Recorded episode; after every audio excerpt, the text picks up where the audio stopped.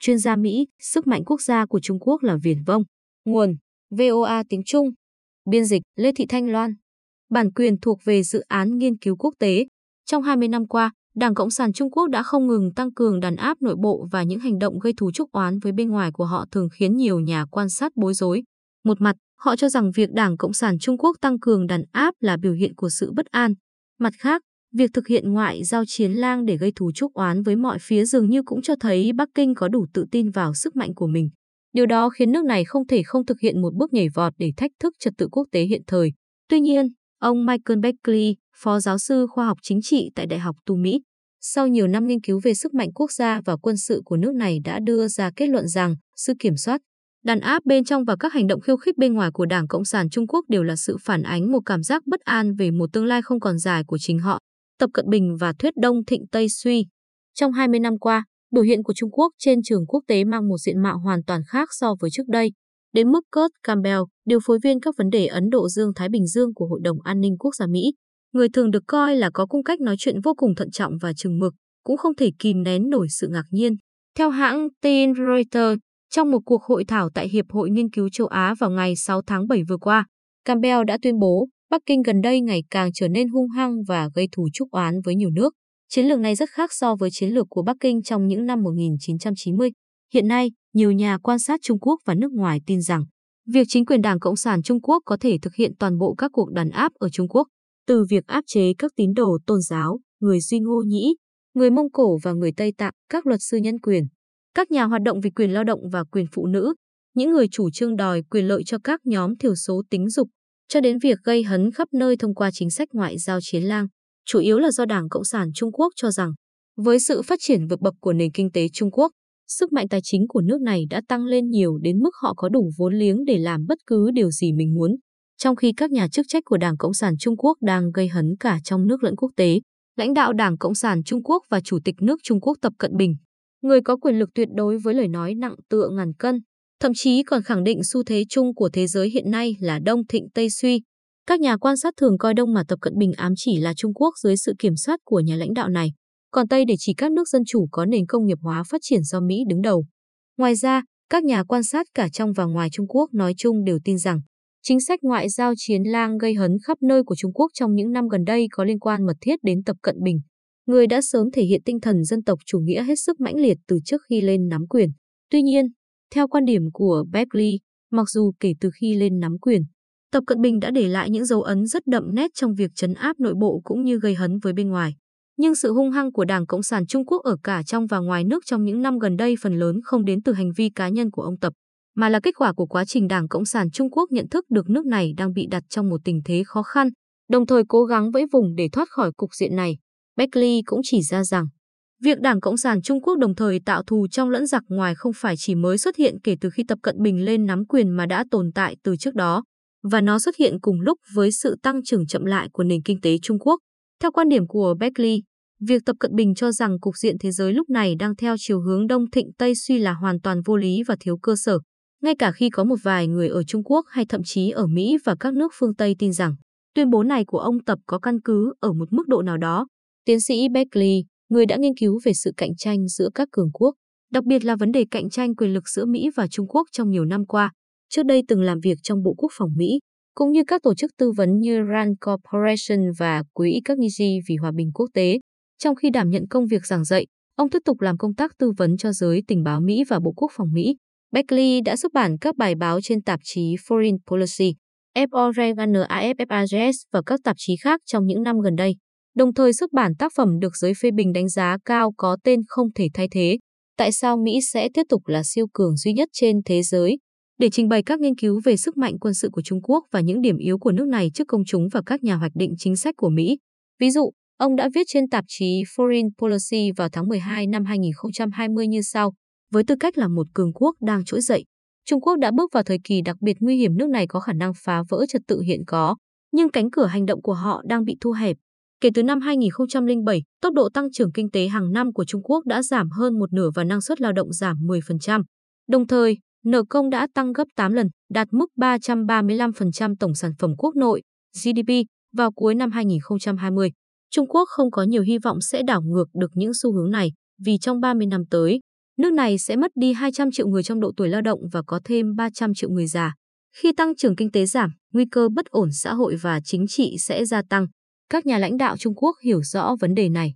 Chủ tịch Tập Cận Bình đã nhiều lần lên tiếng cảnh báo rằng sự tan rã theo kiểu Liên Xô có thể xảy ra, trong khi giới thượng lưu Trung Quốc đang chuyển tiền và gia đình của họ ra nước ngoài. Trong cuốn sách Không thể thay thế, khi so sánh sức mạnh tổng hợp quốc gia và xu hướng phát triển của Mỹ, Trung Quốc và Nga, Beckley đã nêu ra những viễn cảnh nghiệt ngã mà Trung Quốc phải đối mặt theo cách này. Đến năm 2050, Trung Quốc sẽ đánh mất 1/3 lực lượng lao động và tốc độ già hóa dân số sẽ diễn ra nhanh hơn bất kỳ xã hội nào trong lịch sử. Tỷ lệ người lao động và người về hưu là 8/1 hiện nay sẽ đạt mức 2/1. Các cơ quan chính phủ của nước này không ngừng tham nhũng, kìm hãm sự đổi mới và cản trở cải cách sau những sai sót về chính sách. Đồng thời, tài nguyên thiên nhiên cũng bị suy giảm do khai thác quá mức và ô nhiễm môi trường. Beckley chỉ ra rằng, song song với việc Đảng Cộng sản Trung Quốc phải đối mặt với nhiều thách thức trong nước, môi trường bên ngoài nước này cũng đang xấu đi. Tinh thần phản Trung Quốc trên toàn cầu dâng lên mạnh mẽ và đang ở cấp độ cao nhất kể từ cuộc thảm sát Thiên An Môn năm 1989, khi chính quyền Đảng Cộng sản Trung Quốc điều động quân đội đàn áp những người biểu tình vì dân chủ và chống tham nhũng. Trung Quốc gây mâu thuẫn với Ấn Độ và nhiều nước láng giềng khác. Thái độ bức ép của Trung Quốc ở Biển Đông không chỉ dẫn đến sự phản đối của các nước láng giềng, mà còn dẫn đến sự phản ứng từ các nước châu Âu như Anh, Đức và Pháp. Khi so sánh sức mạnh tổng hợp quốc gia của các cường quốc trên thế giới, Beckley kết luận từ nghiên cứu của mình rằng các tài liệu nghiên cứu liên quan cho đến nay đã đo lường không chính xác sức mạnh tổng hợp quốc gia. Hầu hết các nghiên cứu sử dụng một số chỉ số kinh tế rộng và nguồn lực quân sự để đánh giá sức mạnh quốc gia của các nước, ví dụ như sử dụng tổng sản phẩm quốc nội và chi tiêu quân sự để đánh giá. Các chỉ số này đem các nguồn lực có liên quan của các quốc gia cộng lại với nhau, nhưng không trừ đi chi phí mà các quốc gia đó phải trả để kiểm soát, bảo vệ và cung cấp dịch vụ cho người dân của họ. Do đó, các chỉ số đo lường thông thường này sẽ phóng đại sức mạnh quốc gia của các nước nghèo và đông dân như Trung Quốc và Ấn Độ. Các nước này có năng lực sản xuất lớn và lực lượng quân đội đông đảo, nhưng họ cũng phải chịu gánh nặng an ninh và phúc lợi khổng lồ mà sẽ làm tiêu tốn nhân lực và vật lực của họ. So với Trung Quốc, Mỹ giàu hơn Trung Quốc nhiều lần và khoảng cách tuyệt đối giữa hai bên vẫn đang gia tăng hàng nghìn tỷ đô la mỗi năm. Nền kinh tế Trung Quốc tuy lớn nhưng không hiệu quả.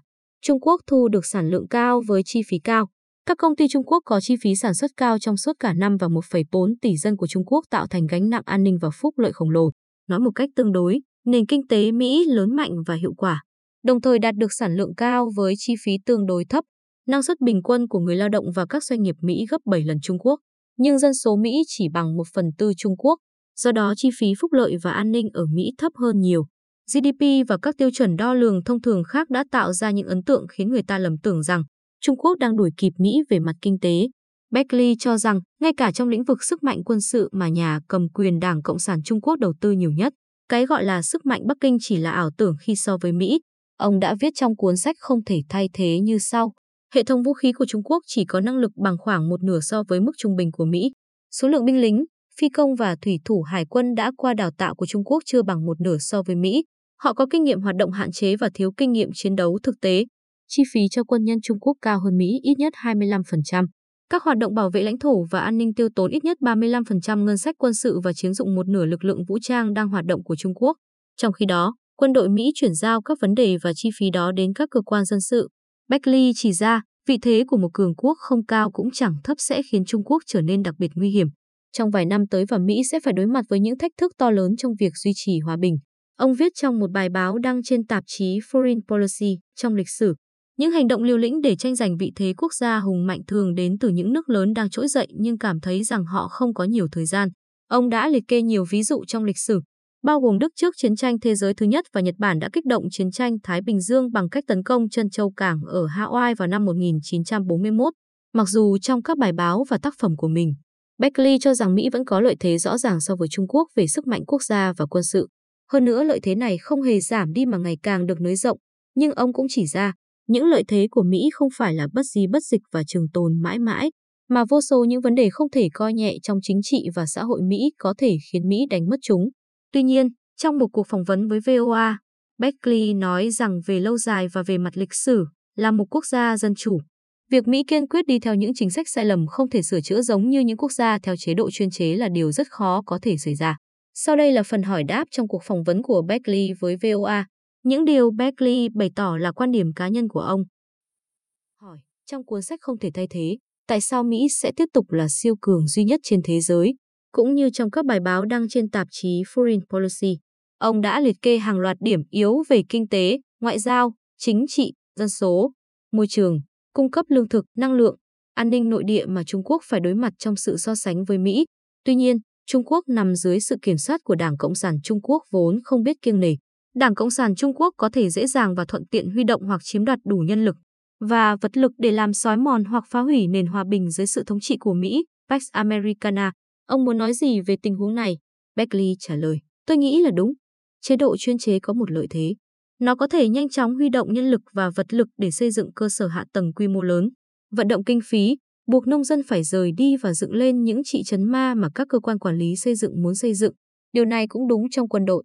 Ý tôi là Tập Cận Bình có thể ra lệnh bắt các công ty công nghệ phục vụ cho quân đội và các cơ quan an ninh của Trung Quốc, nhưng Tổng thống Mỹ không thể buộc Google cung cấp công nghệ mới nhất cho quân đội Mỹ. Rõ ràng chính phủ chuyên chế có một số lợi thế rõ ràng, nhưng những lợi thế này chỉ tồn tại ở một số lĩnh vực biệt lập và chỉ mang tính ngắn hạn. Tuy nhiên, xét về xu hướng dài hạn, về mặt tạo ra sự phát triển kinh tế bền vững trong khoảng thời gian hàng thập kỷ, về mặt ngoại giao và đối nội, tạo ra các chính sách ổn định hơn, thiết lập một thế cục quân sự bền vững hơn, hay nói thẳng ra là không mắc những sai lầm thảm khốc, thì các nền dân chủ hoạt động tốt hơn. Lý do rất đơn giản. Bởi vì các chế độ dân chủ có tính cạnh tranh, nên luôn có những đảng đối lập cố gắng chỉ trích và tìm ra cách làm tốt hơn đảng cầm quyền. Dân chủ có thể tránh được tình trạng hôn quân hay bạo chúa, tức là cục diện kẻ mạnh hy sinh cả đất nước vì lợi ích của riêng mình. Theo tôi, nền kinh tế Liên Xô sụp đổ vì một số lý do. Đó là vì nền kinh tế do chính phủ lãnh đạo không làm tốt trong công tác đổi mới và khởi nghiệp. Tôi cho rằng, trong một số lĩnh vực, dân chủ có ưu điểm là sức mạnh quốc gia được tích lũy lâu dài. Còn nhược điểm của nó nằm ở tốc độ huy động nhân lực và vật lực. Đây chính là tình hình của Mỹ và Trung Quốc. Trung Quốc có sự kết hợp quân dân, là chế độ toàn dân, toàn xã hội. Trong khi đó, Mỹ có chế độ phân quyền và buộc phải tập hợp sức mạnh của tất cả các bên để hoàn thành công việc. Hỏi, một số người nói rằng Trung Quốc đã thực sự làm xói mòn và phá hủy nền hòa bình dưới sự lãnh đạo của Mỹ. Ví dụ, ở Biển Đông, Trung Quốc trực tiếp xây dựng các đảo nhân tạo, quân sự hóa và tuyên bố chúng là lãnh thổ của Trung Quốc. Các tàu chiến và máy bay của Mỹ giờ đây chỉ có thể nhìn chúng từ xa mà không thể can thiệp. Ông nghĩ thế nào về việc Trung Quốc đang biến Biển Đông thành của riêng mình? Và cái giá phải trả là sự tín nhiệm của Mỹ và hòa bình dưới sự lãnh đạo của Mỹ. Đáp, tôi nghĩ việc Trung Quốc có thể biến Biển Đông thành của riêng mình vẫn còn xa xôi lắm. Trung Quốc đã quân sự hóa một số đảo nhân tạo, nhưng Mỹ đã cố tình cho tàu chiến đi qua các đảo nhân tạo đó ở cự ly gần, tuyên bố rằng đây không phải lãnh thổ của Trung Quốc mà là đường biển quốc tế. Điều này được thiết lập bởi Công ước Liên Hợp Quốc về Luật Biển. Năm 2016, Tòa án Trọng Tài Thường Trực ở La Hay cũng tuyên bố rằng tất cả các yêu sách lãnh thổ của Trung Quốc ở Biển Đông đều vô hiệu. Mặc dù việc Trung Quốc biến Biển Đông thành của riêng mình vẫn còn xa, nhưng các chiến lược được Trung Quốc sử dụng mà bạn vừa chỉ ra là một cách để Trung Quốc cố gắng tạo thành một việc đã rồi. Trung Quốc sử dụng chiến thuật vùng xám để thách thức quyền sử dụng tuyến đường biển đó của các nước khác. Đây là một vấn đề lớn. Hơn nữa, điều này cũng có thể mang lại cho Trung Quốc một số lợi ích ban đầu trong các cuộc xung đột có thể xảy ra. Trung Quốc triển khai và phóng các thiết bị cảm biến trên các đảo nhân tạo đó và đang trong trạng thái chuẩn bị tác chiến. Khi chiến tranh ở Biển Đông nổ ra, họ có thể hành động nhanh hơn. Nhưng tôi nghĩ, đầu tiên, Trung Quốc không hề củng cố quyền kiểm soát đối với Biển Đông, vì tôi cho rằng đây là điều không thể thực hiện được trong thực tế vì diện tích của Biển Đông quá lớn, mà Trung Quốc chỉ mới chiếm được 7 đảo nhỏ trong số đó. Trung Quốc chỉ có một số lượng tàu chiến hạn chế và không thể củng cố quyền kiểm soát của mình ở đó. Ở một khía cạnh quan trọng hơn, dù Trung Quốc đạt được lợi ích trong ngắn hạn nhưng đã khiến không chỉ các nước xung quanh Biển Đông, các nước ở những khu vực khác, mà cả các nước châu Âu cử tàu chiến đến Biển Đông cũng phải tuyên bố với Trung Quốc rằng hầu hết các quốc gia khác trên thế giới đều công nhận đó là đường biển quốc tế. Nếu Trung Quốc muốn dùng vũ lực để củng cố quyền kiểm soát thì sẽ vấp phải sự phản đối mạnh mẽ và có thể phải đối mặt với sự phản đối của hơn chục quốc gia hùng mạnh do Mỹ đứng đầu. Hỏi, Trung Quốc chắc chắn đang trỗi dậy và đó có thể không phải một sự trỗi dậy hòa bình. Cũng không nghi ngờ rằng sự trỗi dậy của Trung Quốc hoặc về cơ bản hoặc hoàn toàn phụ thuộc vào vốn, công nghệ và thị trường phương Tây. Trong quá trình này, Trung Quốc đang trở thành một con quái vật mà phương Tây khó đối phó. Nói cách khác, Trung Quốc một mặt thu được lợi ích từ phương Tây, mặt khác ngày càng trở nên thù địch với phương Tây và mức thiệt hại ngày càng nghiêm trọng. Ông nghĩ phương Tây sẽ thoát khỏi cái bẫy sinh tồn này như thế nào và khi nào? Đáp, rõ ràng, sự tiếp xúc của phương Tây với Trung Quốc trong 30 hoặc 40 năm qua là lý do chính cho sự trỗi dậy của Trung Quốc. Không có thị trường phương Tây, công nghệ phương Tây và vốn phương Tây, Trung Quốc không thể vươn lên. Trung Quốc đã chơi rất hay trong trò chơi này. Một mặt Trung Quốc duy trì quan hệ với phương Tây để có được tất cả những điều trên, mặt khác lại xây dựng sức mạnh quốc gia, xoay chuyển và bắt đầu tiến lên đưa ra những đòi hỏi của riêng mình. Buộc phương Tây phải chấp nhận hoặc thay đổi mối quan hệ ban đầu giữa hai bên. Nếu Mỹ và Trung Quốc tách rời hoàn toàn về kinh tế, rõ ràng cả hai bên đều sẽ thiệt hại rất nhiều. Tuy nhiên, cần phải xem bên nào phụ thuộc nhiều hơn vào thị trường của bên kia. Quy mô thị trường Mỹ gấp 3 lần thị trường nội địa Trung Quốc. Mức tiêu dùng của Trung Quốc đã trì trệ ở mức 35% GDP, đây là mức rất thấp. Vì vậy, Trung Quốc cần xuất khẩu sang các nước giàu có trên thế giới. Ai là người phụ thuộc vào ai nhiều hơn? Nếu Trung Quốc không có chip máy tính từ phương Tây hoặc thiết bị bán dẫn từ các nhà sản xuất phương Tây, máy tính của Trung Quốc sẽ không hoạt động được. Về những khía cạnh này, Mỹ và các đồng minh có lợi thế tuyệt đối. Mỹ và các quốc gia khác đã đánh bại các công ty công nghệ hàng đầu của Trung Quốc như Huawei bằng cách ngăn cản họ có được những công nghệ quan trọng, đặc biệt là công nghệ bán dẫn. Trung Quốc cũng ngày càng phụ thuộc vào các quốc gia khác về dầu mỏ và thực phẩm. Như chúng ta đã biết, Trung Quốc luôn biết rằng ngoại thương là con dao hai lưỡi.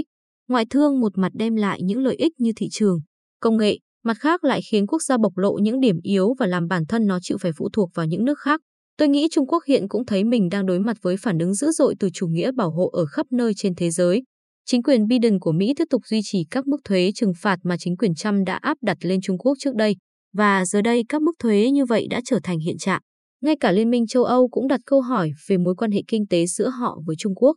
Một số quốc gia trả tiền cho các công ty của nước mình để họ chuyển hoạt động khỏi Trung Quốc. Tôi không nghĩ rằng các quốc gia trên thế giới sẽ tách biệt hoàn toàn khỏi Trung Quốc, nhưng chắc chắn quan hệ kinh tế của Trung Quốc với các nước khác sẽ giảm đi. Kết quả là tất cả các nước sẽ bị thiệt hại ở một mức độ nào đó, nhưng Trung Quốc sẽ bị đặt vào tình thế nguy hiểm. Bởi vì dù cho Trung Quốc đang cố gắng cải thiện khả năng công nghệ của mình, nhưng nhìn vào các ngành công nghiệp khác nhau của nước này, chẳng hạn như công nghệ sinh học, công nghệ vũ trụ và bất kỳ ngành nào liên quan đến máy tính, họ vẫn phải dựa vào công nghệ của phương Tây. Trung Quốc cũng phụ thuộc vào nước ngoài để kiếm dầu, thực phẩm và thị trường. Sự phụ thuộc vào bên ngoài của Trung Quốc là rất nghiêm trọng. Điều đó khiến nước này lâm vào tình thế khó khăn. Hỏi, trong cục diện giữa Mỹ và Trung Quốc, ông nghĩ thế nào đến yếu tố Đảng Cộng sản Trung Quốc và Nga sẽ đoàn kết lại để đối phó với Mỹ? Đáp, đây là một câu hỏi rất quan trọng, ngay cả khi hai nước này sẽ không trở thành đồng minh. Nhân tiện, tôi không nghĩ họ là đồng minh của nhau. Như chúng ta đã biết, đồng minh có nghĩa là bạn sẵn sàng hy sinh một số lợi ích trước mắt của mình cho một quốc gia khác. Mối quan hệ giữa Trung Quốc và Nga về cơ bản giống như một cuộc liên hôn được xây dựng trên cơ sở vì sự thuận tiện lâu dài. Sự hợp tác của họ là để cung cấp lợi ích cho nhau, nhưng họ cũng cạnh tranh với nhau. Ví dụ, ở Trung Á, ở Viễn Đông và về vấn đề bên nào nên là người lãnh đạo chế độ chuyên chế toàn cầu. Tuy nhiên, tôi vẫn rất lo lắng, ngay cả khi họ không hỗ trợ lẫn nhau như những đồng minh thực sự, nhưng nếu họ làm những điều tương tự cùng một lúc, điều đó sẽ phóng đại các mối đe dọa mà Mỹ và các đồng minh phải đối mặt. Ví dụ, sẽ có một kịch bản ác mộng như vậy. Trung Quốc tấn công Đài Loan ở châu Á, trong khi cùng lúc đó, Nga cũng có hành động tương tự ở Đông Âu. Điều này sẽ khiến Mỹ và đồng minh khó có đủ sức mạnh để đối phó với họ trên cả hai chiến trường. Các ví dụ khác bao gồm việc Trung Quốc và Nga cùng phổ biến các phương thức và công nghệ chủ nghĩa độc tài kỹ thuật số. Cả hai quốc gia này dường như đang mài giũa và thử nghiệm các phương pháp và công nghệ như vậy ở quốc gia mình, đồng thời cũng đang tiến hành các hoạt động như vậy ở hàng chục quốc gia khác trên thế giới. Rõ ràng trong một số tổ chức quốc tế, một số chính thể phi tự do do Trung Quốc và Nga lãnh đạo làm méo mó các yếu tố cơ bản của Liên Hợp Quốc và các tổ chức quốc tế khác. Khuôn khổ tự do mà các tổ chức này thiết lập lúc đầu không còn chiếm được ưu thế nữa. Các tổ chức này không còn khả năng hoạt động hiệu quả, và bất kỳ nghị quyết nào được đề xuất tại Liên Hợp Quốc nhằm lên án và xử phạt các hành vi vi phạm nhân quyền đều sẽ bị chặn lại. Một số quốc gia chống lại tự do chiếm các vị trí chính thức quan trọng trong các tổ chức này. Sự bắt tay giữa Trung Quốc và Nga khiến hiện tượng này càng dễ xảy ra hơn. Cuối cùng, tôi muốn nói về việc chia sẻ thông tin tình báo và mua bán vũ khí giữa Trung Quốc và Nga. Họ có thể nâng cao ảnh hưởng quốc tế của nhau. Vì vậy, tôi muốn nói rằng tôi rất lo lắng. Nhưng tôi sẽ không đồng ý nếu ai đó nói rằng Trung Quốc và Nga sẽ thành lập một liên minh. Bởi vì Trung Quốc và Nga chưa bao giờ thành lập một liên minh. Tôi nghĩ Trung Quốc và Nga có rất nhiều xung đột lợi ích. Hơn nữa, giữa hai quốc gia này cũng có sự cạnh tranh tự nhiên, vì họ là hai nước lớn cùng bị đặt vào một chỗ. Nhưng khi hai nước thông đồng với nhau, đó là một vấn đề đối với Mỹ và các đồng minh. Hỏi, các đồng nghiệp của ông ở Trung Quốc có nhận xét gì về hàng loạt điểm yếu của Trung Quốc được thể hiện trong cuốn sách của ông? Đáp, khi tôi thu thập tư liệu để viết cuốn sách này, vào đầu năm 2010, tôi sống ở Trung Quốc. Lúc đó, tôi viết báo cáo học thuật ở Trung Quốc, nói về các vấn đề dân số và những điểm yếu khác nhau của nền kinh tế Trung Quốc. Những báo cáo này nhận được nhiều sự quan tâm ở Trung Quốc hơn là ở Mỹ. Vào thời điểm đó, nhiều người ở Mỹ nói rằng Trung Quốc đã trở thành một người khổng lồ cao 10 thước và rằng Trung Quốc sẽ trở thành siêu cường tiếp theo. Điều này chứng tỏ bạn có thể nhìn thấy vấn đề của đất nước mình rõ ràng hơn vấn đề của nước khác. Đối với người Trung Quốc, phản ứng của họ khi nghe tôi nói về những vấn đề này là chúng tôi cũng biết những vấn đề này. Rõ ràng là chúng tôi đang phải đối mặt với những thách thức này. Tôi nghĩ họ nhận thức được những vấn đề này. Vì vậy họ hoan nghênh các bài giảng của tôi hơn. Nhưng hiện nay theo như tôi quan sát, các đồng nghiệp Trung Quốc của tôi đang ngày càng dập khuôn theo các quan điểm của Đảng. Một số người trong số họ đang lặp lại các tuyên bố của Bắc Kinh. Ngoài ra cũng có sự kiểm duyệt nữa, khiến họ không thể hoặc không dám nói ra sự thật. Tuy nhiên, vẫn có nhiều người cảm thấy rằng Trung Quốc đang bị cô lập. Khi mà tinh thần chống Trung Quốc đã tăng lên đến đỉnh điểm kể từ vụ thảm sát Thiên An Môn năm 1989, một số ý kiến chống Trung Quốc xuất phát từ đại dịch COVID-19 và một số đến từ những thứ khác. Nhưng họ cảm thấy rằng cộng đồng quốc tế đã thay đổi thái độ đối với Trung Quốc và e ngại trước sự trỗi dậy của Trung Quốc. Tôi nghĩ họ cảm nhận được rằng Trung Quốc đang bị cô lập. Điều này dẫn đến tâm lý phòng thủ hơn ở họ. Họ trở nên miễn cưỡng khi nghe mọi người nói về những điểm yếu của Trung Quốc. Và họ không muốn nghe mọi người nói về việc người dân Trung Quốc thiếu ý chí chính trị khi tin tưởng chính phủ Trung Quốc hay Đảng Cộng sản Trung Quốc. Trong vài năm qua, tôi đã thực sự nhận thấy sự thay đổi trong thái độ của họ. Thật không may, điều này nghĩa là sẽ có ít hơn những cuộc đối thoại và trò chuyện trung thực giữa hai bên. Và đôi bên sẽ không thể tuyên bố lập trường của mình để tìm ra các thỏa hiệp. Chúng ta đang thực sự bước vào kỷ nguyên cạnh tranh.